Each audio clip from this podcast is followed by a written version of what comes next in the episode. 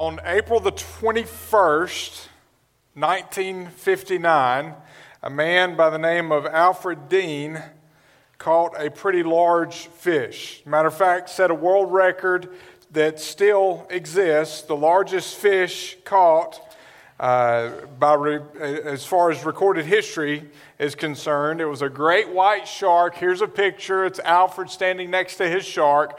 2,664 pounds is what that fish weighed. And Alfred, he caught it using a porpoise as a bait, porpoise as his bait. Well, once upon a time, God caught a pretty big fish, we know. Um, except he didn't use porpoise as bait, he used a man by the name of Jonah. And over the next several weeks, we're going to, next five weeks, we're going to look at some lessons that you and I can learn from that fish bait. A man named Jonah, all the good, the bad, and all that's in between. But we need to start with asking the question what is the book of Jonah really about? I mean, when we, you know, familiar child story, we think of the fish, we think of Jonah. What, what is it that this story is really about? Well, it's not just about the fish. I mean, the fish is mentioned four times. It's not about the fish. It's not about a city named Nineveh. That's mentioned nine times. It's not about the prophet Jonah himself, who's mentioned about 18 times. The book of Jonah is about God. You see God mentioned 38 times in four short chapters. Without him, if you take God out of the story, the story doesn't make sense at all. The book of Jonah is about the will of God and how we respond to it. It's also about the love of God and how we share it with others. It's about understanding the will of God, responding properly in obedience to that, but also our willingness are we willing to share the love of God with others, even if we don't like those people that God is calling us to share His love with? So we explore, as we explore this book, we're going to look at how we respond to God's will. We're going to learn some lessons from Jonah, our fish bait, on how to share the love of God while serving in the will of God. I, I think we probably would all agree, or at least most of us would agree, that we want to be in the will of God. I'm assuming that you're here this morning, at least in part because you want to know God's will for your life. Is that a fair assumption? For the most part. Uh, I know that's what I want for my life. That's what I want for my wife, for my kids, my family. I want to know God's will and I want to live in God's will. Well, I, what we're going to learn through this series, Lessons Learned from fish Fishbait, we're going to learn about the will of God and how we can live in God's will, respond properly to His will. We're going to start in Jonah chapter 1, as you can imagine, and we will read uh, today just the first three verses of, of Jonah chapter 1. Beginning in verse 1, the word of the Lord came to Jonah, son of Amittai Get up, go to the great city of Nineveh, and preach against it because there is wickedness. Their wickedness has confronted me. Basically, God's saying, you know what? I've had all I'm going to take. Their wickedness is out of control. I'm sending you as a messenger to preach a message of judgment in the hopes that they will repent. Um, God knows what they're going to do, but Jonah does not. He is just called to share the message, to go and share the judgment of God and the possibility of the grace of God if they will turn from their sin. Verse, verse 3 However, Jonah got up to flee to Tarshish from the Lord's presence. He went down to Joppa, found a ship going to Tarshish. He paid the fare and went down into it to go with them to Tarshish from the Lord's presence. Jonah decides he's going to run from the Lord. Now, God speaks to his people because he loves us and he wants to involve us in his kingdom work. That's what he does with Jonah here. He says, Hey, Jonah, I want to use you to take this message to the people, these wicked people in Nineveh. He does the same for us. He says, I want to involve you in what I'm doing. I don't have to, I don't need you, but because I love you, because I want you to know me, to know my will, to know my ways, to know me personally, I want you to obey me and I want to involve you in the work that I'm doing for my kingdom on earth. He calls us. Now, we need to be able to recognize the voice of God and to respond properly to the voice of God. There are some realities about how God speaks, about the call that He places on each of our lives that we need to understand and we need to know how to respond properly to when God speaks to us. We need to know how to respond to God's voice correctly. And that's what we're going to look at specifically this morning. There are some realities that will help us learn some lessons on how to respond to God's voice. Reality number one when God speaks, if you are a child of God, you will know it. Hey, sometimes even those who aren't children of God, when God speaks, they know it. Uh, but for those of us who are followers of Christ, when God speaks to you, you are going to know it. Now, we see the first part of the verse. The word of the Lord came to Jonah, son of Amittai. There wasn't a question of whether or not God was speaking to him. That wasn't Jonah's problem. He didn't question it whether or not it was the voice of God. He knew that it was the voice of God. His problem comes in obedience, but, but he knew God was speaking to him. So the question for us how do we know when God is speaking to us? How do we know for sure that it's God? Well, I believe we see in Scripture that God speaks primarily in four ways. He speaks first and foremost through His Word, through the Scriptures. That is why we have the Bible. It is God's revelation of Himself to man, it is His Word which is alive and it is active. We hear the voice of God speak through His Word as we study the Bible personally, as we read the Bible devotionally, as we gather together and hear the Bible spoken.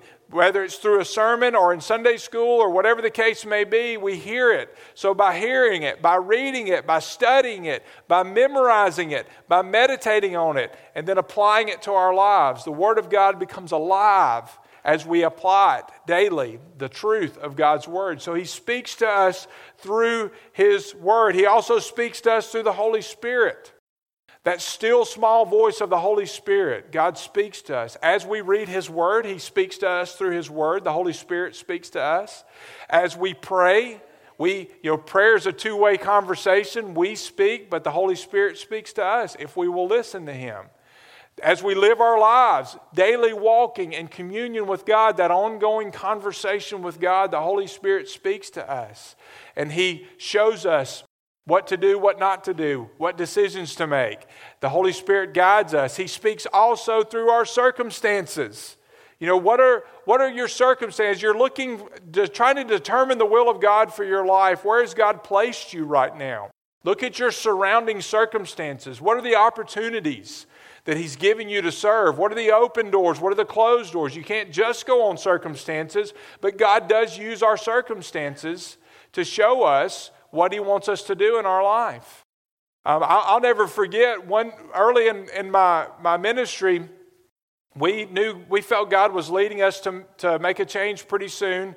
Uh, it was the first church that I'd pastored, and we were contacted by a church in Memphis. And everything seemed to be pointing in that direction. Uh, everything. You know, as we went further with the committee, it just seemed God was confirming and other, you know, advice that I was getting. Uh, we just felt like the Holy Spirit was leading us there. But then all of a sudden, at the end, near the end of the process, circumstances changed and God closed that door and, and I, didn't, I didn't understand it at the time. Come to find out later, there was some, some, and I won't go into detail, but there were some pretty bad things happening in that church that had happened through the years, and God spared us from something we didn't know about. The circumstances changed. I didn't understand it, but later on, I was able to see the big picture. Sometimes God uses our circumstances to close a door. Um, can't just go on circumstances, but he does use circumstances. God also uses other believers, mature Christians. Now, be careful who you seek advice from. Okay, make sure they're walking with the Lord, they're mature in their faith, but God can use those people. I, countless times in my life, God has used people to, to speak truth to me uh, and, and help me discover God's will, His will for my life. So, all of these things. But here's the thing you, you always need to compare 2, 3, and 4 to the Word of God. The Word of God, God doesn't contradict Himself. So, if your circumstances seem to be opposite of where God's leading in His Word, The Word of God will show you. If the Holy Spirit seems to contradict the Word of God, God doesn't contradict Himself. It may not be the Holy Spirit that's speaking to you. You have to be careful. If, if people are giving you counsel that is opposite what you're seeing in the Word of God, the Word of God, God is not going to contradict Himself. When we knew that God had called us here to Wall Highway about a year and a half ago, Mandy and I began to sense that God was preparing us for a change in our ministry. And that's every time we've made a change, that's, that's how it's happened for us. Everybody's different, but, but God would, would begin to prepare our hearts, okay? And we were at a conference. Johnny Hunt does the Timothy Barnabas conference every year at different locations. And we, the only place we could go, we love going to that conference. The only place we could go that year was Branson, Missouri. Everywhere else was booked, it was closer. So we went to Branson, Missouri. We knew God, we had begun to pray you know, Lord, you know, just show us what you want us to do. Uh, we want to, to be content where we are, serve you. And as we were at this conference, we began to meet people, and most of the people there were from outside the Bible Belt. They were ministering in areas outside the Bible Belt.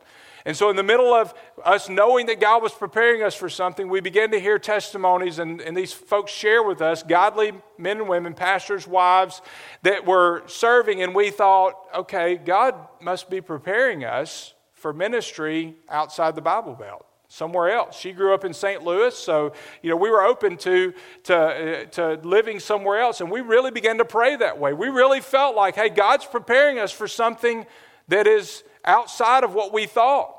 Well, several months later, the committee from here contacted us, and you know God began to work through these different areas.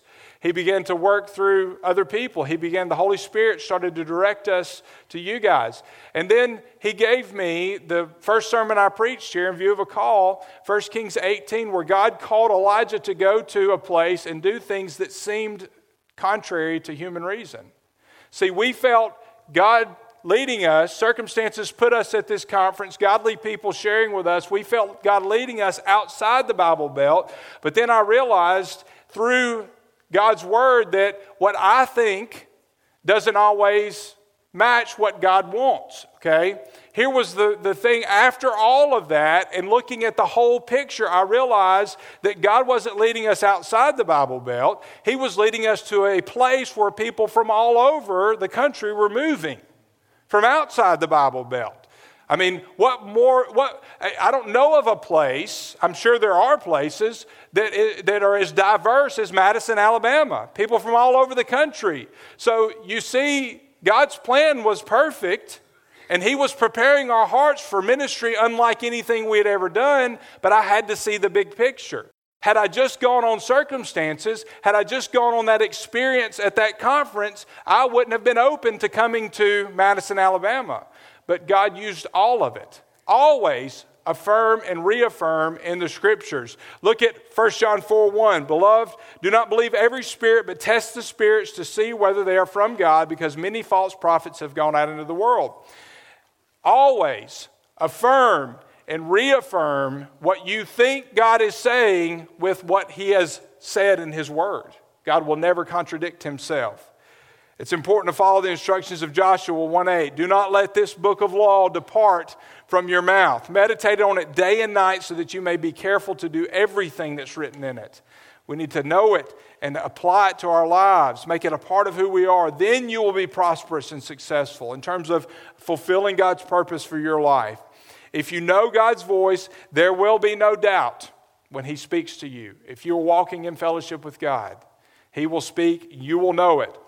But that's no guarantee that you're going to do what he says, which leads us to reality number two. When God speaks, you will have a decision to make.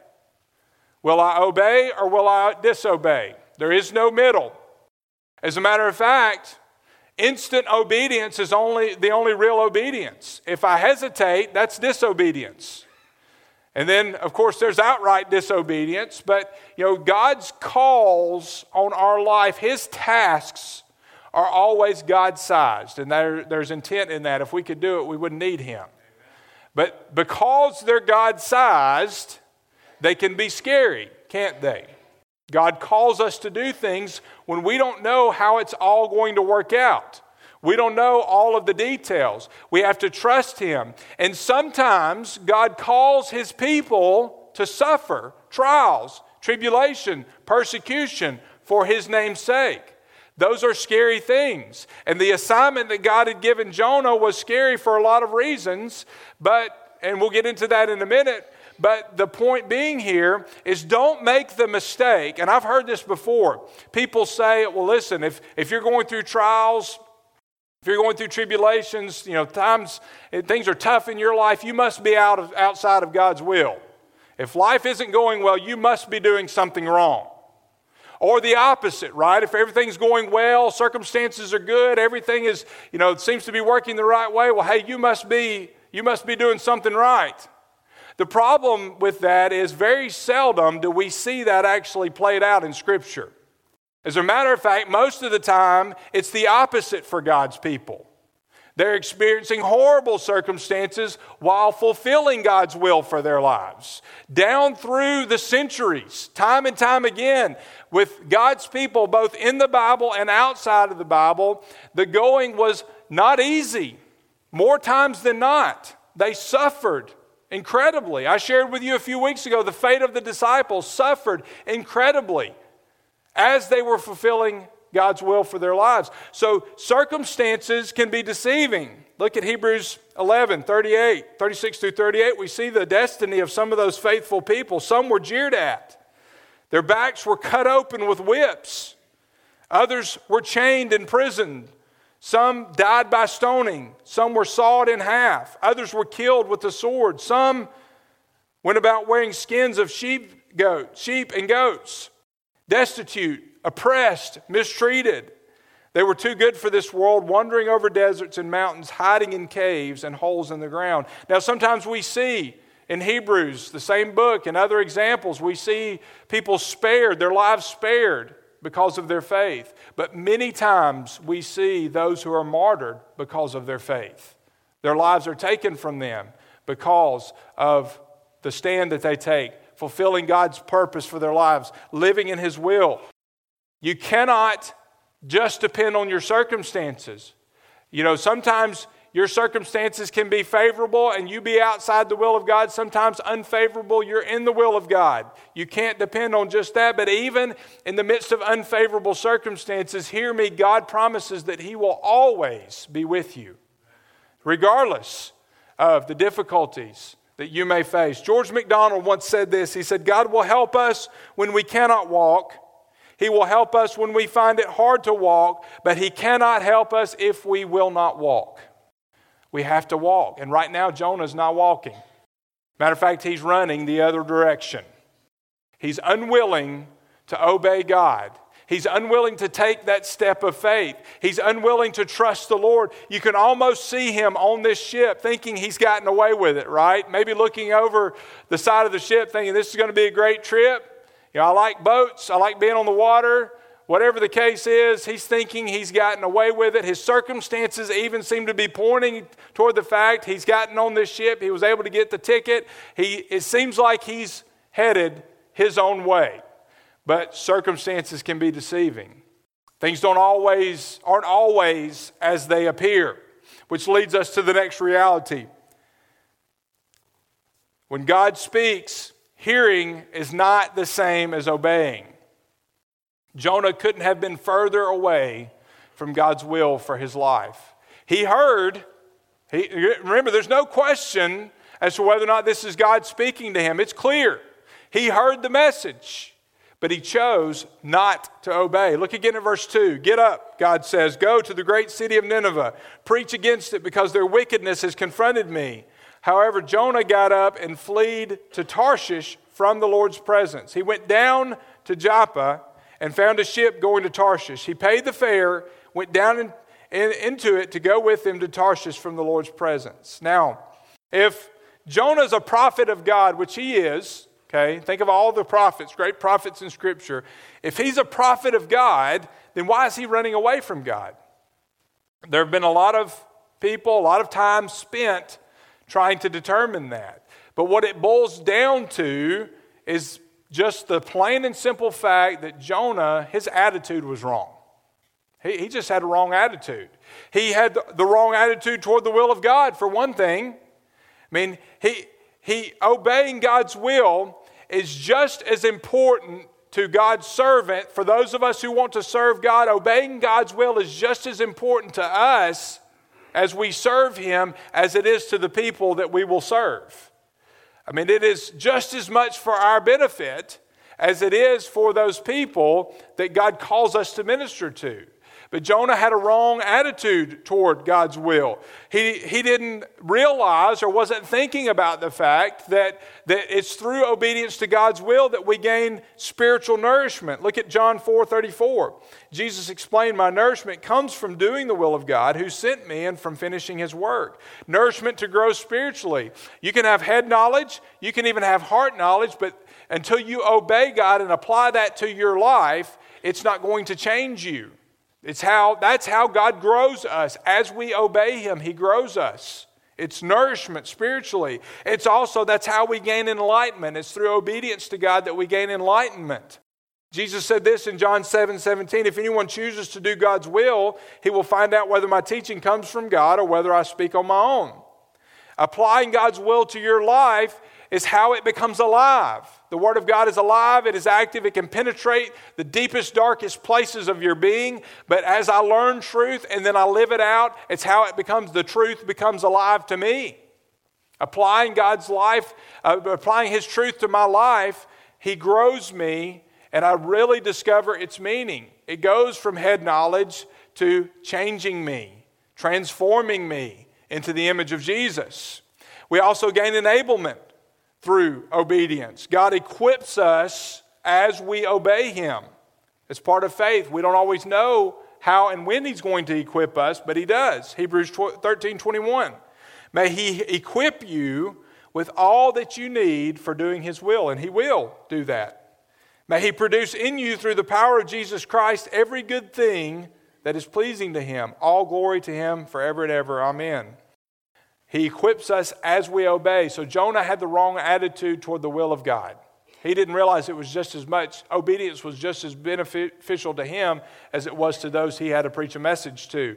He also had the wrong attitude toward the Word of God. He thought that he could take it or leave it. What Jonah's doing here is what so many people today are guilty of. He's taking the buffet approach to the Word of God. I'm going to take what I like what I agree with, and I'm going to ignore what I disagree with.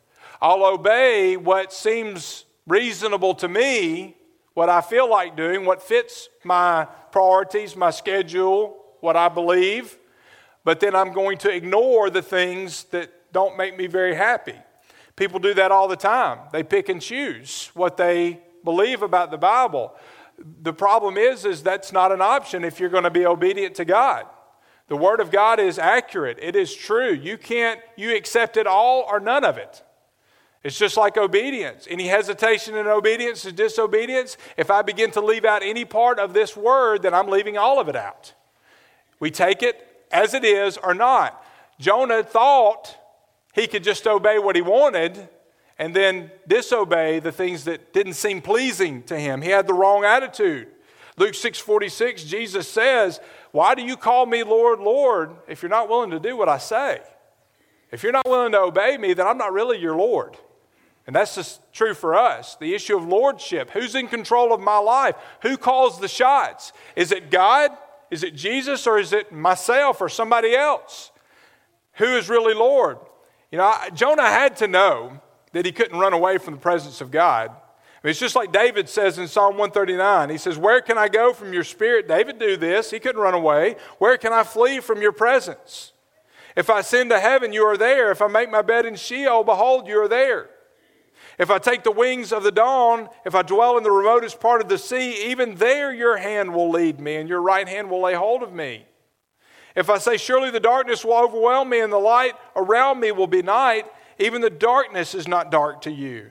And the night is as bright as the day. Darkness and light are alike to you. Now, that is a positive thing, as in the psalm, that God will never leave us. He'll never, we, there's nowhere we can go that he, he can't find us. He's always with us. But the other part of that is I can't run away from God. There's nowhere I can run where He can't get me. If I'm a child of His, He's always with me. Jonah had to know that, but he thought, here's his mistake, he thought he could turn in his resignation. Okay, he thought, I, you know what, this, I didn't sign up for this. I'm turning in my resignation. I'm going to Joppa. I'm out of here. But he forgot, as we learn in Romans, God's call, his gifts are irrevocable. Once God call, once you're his, you're his. Your life belongs to him. He calls the shots. You can't resign. It's just not how it works.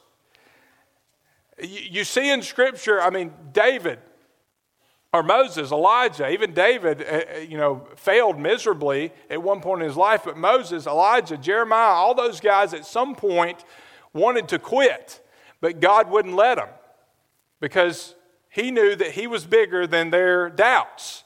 And ultimately, they followed.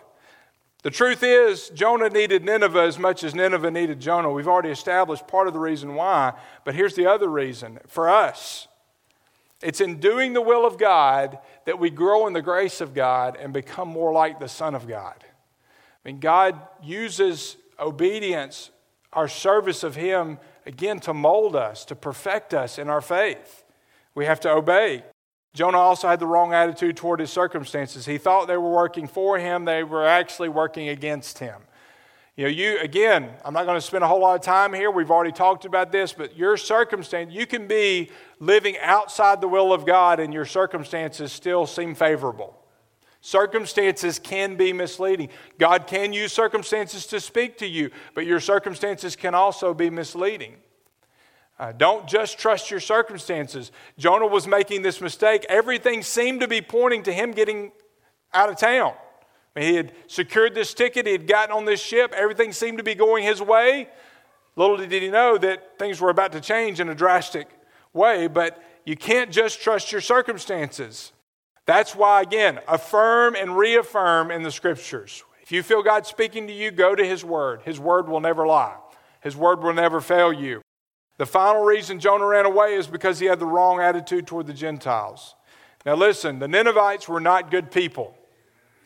They were enemies of God's people, they were evil, they, they were dangerous. This was not just, okay, go down to the corner here and share Jesus with the first person you see. Chances are that person's not going to want to kill you, okay? Maybe they will, but chances are around here, you're going to be pretty safe, all right?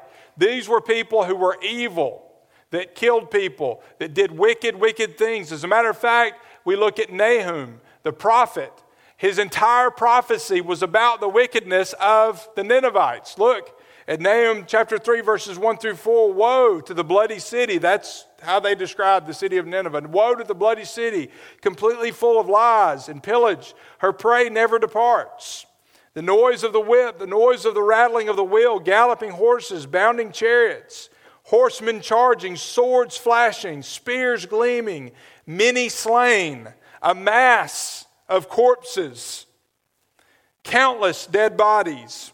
They stumble over dead bodies, all because of the many harlotries of the harlot, the charming one, the mistresses of sorceries the mistress of sorceries, who sells nations by her harlotries and families by her resources. They were a bad, bad people. And Jonah's problem, this just kind of shows us Jonah's problem really wasn't with God. Jonah's problem is that he didn't like the Ninevites. I mean, you, you can't blame him, but the issue here is that Jonah wasn't called to like the Ninevites. He was called to share the message God had given him to the Ninevites.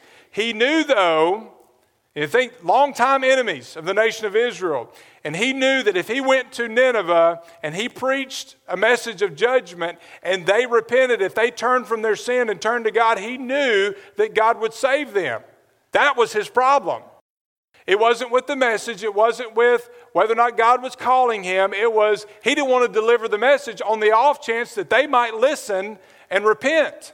He didn't want them to be saved. He just didn't like them, was what it boiled down to.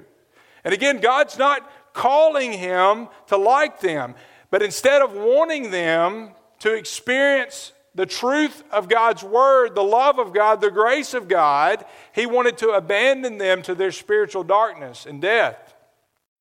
We see evidence later. That does happen, right? He delivers the message. We'll talk about this as we go through the series. They do repent, and here's Jonah's response. If there's any question, here's his response in chapter 4. He complained to the Lord Didn't I say before I left home that you would do this, Lord? I knew it. That's why I ran away from in the, to begin with. I knew that you are a merciful and compassionate God slow to get angry, filled with unfailing love. You're eager to turn your back from destroying people. Jonah, and, and, listen, who can blame him? These were evil people, and any of us probably would have felt the same way. But he just didn't value them. But here's the problem our value is not determined by anything we do or don't do. Now, now what is this? This is what we had for dinner last night, right? Partly because I needed it for this illustration this morning. And partly because, you know, if I give Timmy the choice, he's going to choose pizza every time, right? Uh, think about this, okay? Let's say you order a pizza, delivery guy shows up, and he doesn't have this. All he has is your pizza in his hand, grease dripping down his arm, down his elbow, and he says, Here you go. What, what's your response going to be? Yeah, no. Suddenly, this right here is pretty valuable, isn't it? right? Now, it costs about 30 cents to make this box. It's not very valuable, but when it comes to that, it's valuable. Think about it the other way around, okay? Let's say the pizza guy shows up and he says, Here's your pizza, opens it up, and it's just like this. It's gone. So suddenly, is this box valuable to you? Not anymore. What makes the box valuable? What's on the inside, right? Listen, that, it's the same with us. What makes you valuable? If you're asking yourself this morning, are you, are you valuable? Here's what makes you valuable it's not anything you have or haven't done in the past. It's not how you look. It's not how much you have or don't have. It's not how much you've accomplished. What makes me valuable is the fact that Jesus is on the inside of me. His Holy Spirit lives within me. And the reason that's the case is because He valued me enough to die for me. So listen, your value is not determined on anything other than the fact that Jesus values you. Jonah should have valued the Ninevites not because of what they did or didn't do. He should have valued them because God obviously valued them enough to give them an opportunity to experience His grace. He should have valued them because God valued them. Because the truth is, as evil as they were, any sin that we commit, even if it's just a little white lie, is just as evil as any of the sins they committed. It's all sin to God. We should value people. Unless you may not want anybody dead, you may not think they're evil, but throughout history, God's people have refused to share the love of Christ because of a lot of different reasons prejudice, hatred, you know, bitterness, whatever, the color of people's skin. There's been a lot of reasons that people have refused to share the gospel. But the truth is, we should value people because God values them. And we should share the love of God with whoever He leads us to share it. Now, I'm not saying compromise. I'm not saying change the message to make people feel good. No, the message was judgment, okay? But the issue wasn't the message, the issue was he didn't like the people. We should share the love of God, his grace. Jonah was more concerned about the history of the Ninevites and his hatred for them than he was about the salvation of the Ninevites and God's love for them. God obviously valued them enough to give them an opportunity to hear his message time and time again. Though we refuse to share the love of God because it's inconvenient, or we just don't simply, simply don't like the people he's calling us to minister to because it's uncomfortable or they're living a way we don't agree with, but still we're called to reach out. When God speaks, we have to obey because hearing is not the same as obeying. We have to obey. Why? Because reality number four when God speaks, there are consequences for obedience and there are consequences for disobedience. Had Jonah obeyed, it would have spared, he would have spared himself a lot of heartache and discomfort. Okay? And we'll look into what that was like in the weeks to come.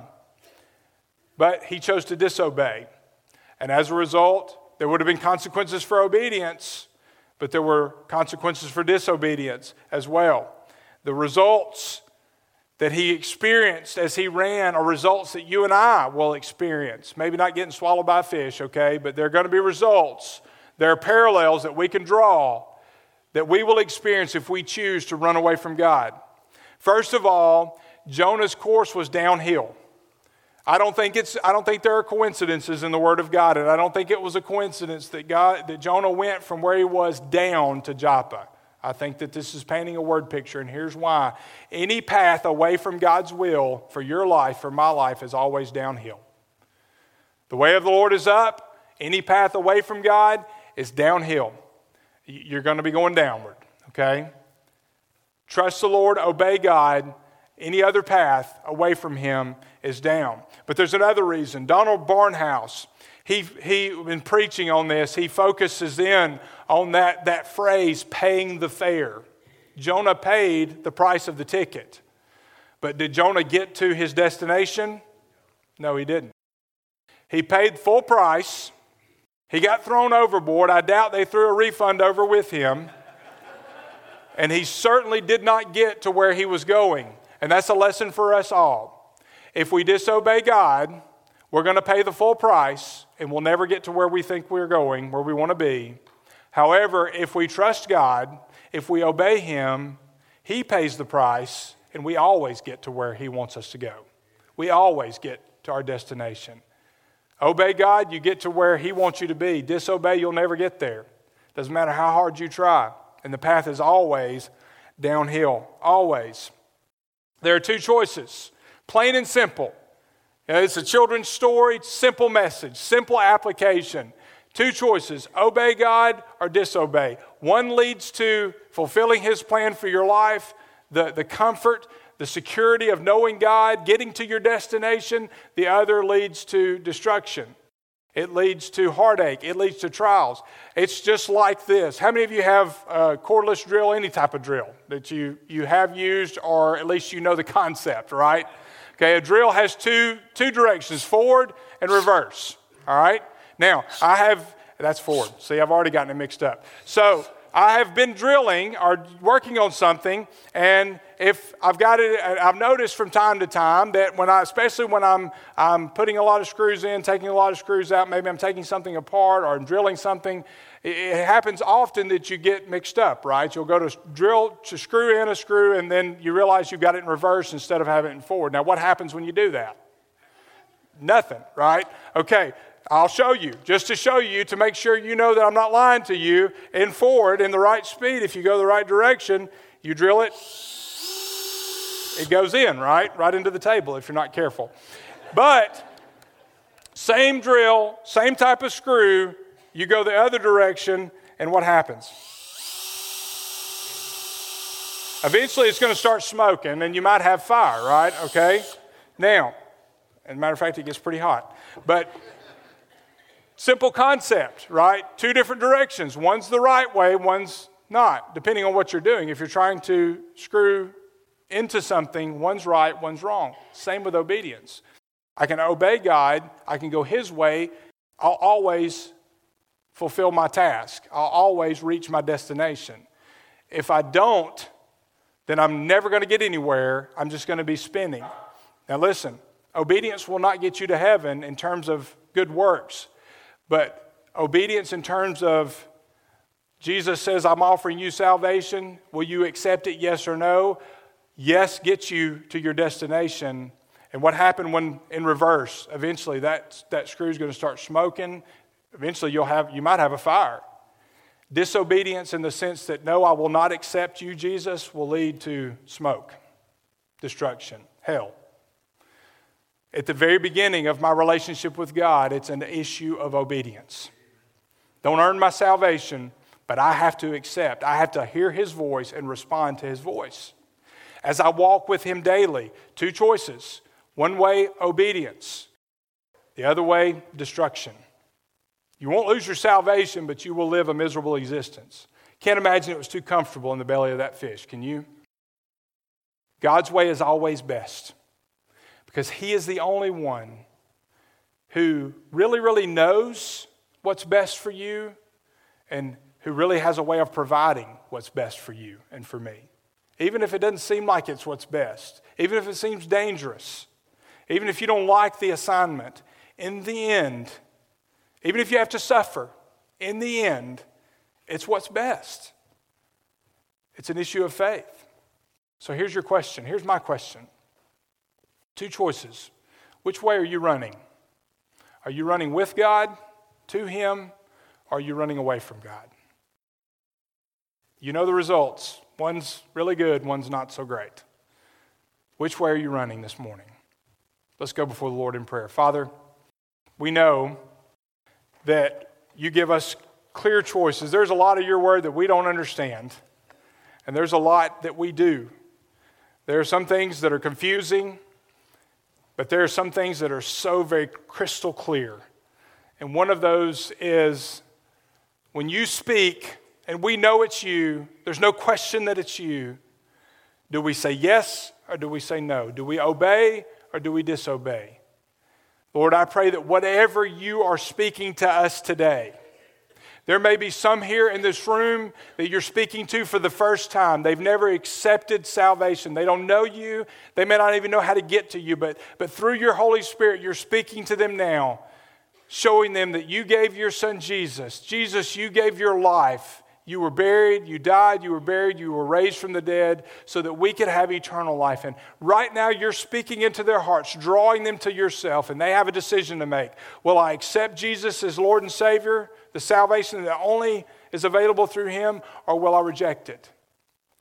There may be others today, those of us who want to serve you and we want to obey you with our lives, and you're, there may be some here, you're, you're calling to do something big for you. Your calls, your tasks are always God sized. And there may be some here today that are struggling with obedience. Will I follow God even if I don't know how it's all going to work out, even if it seems scary or dangerous?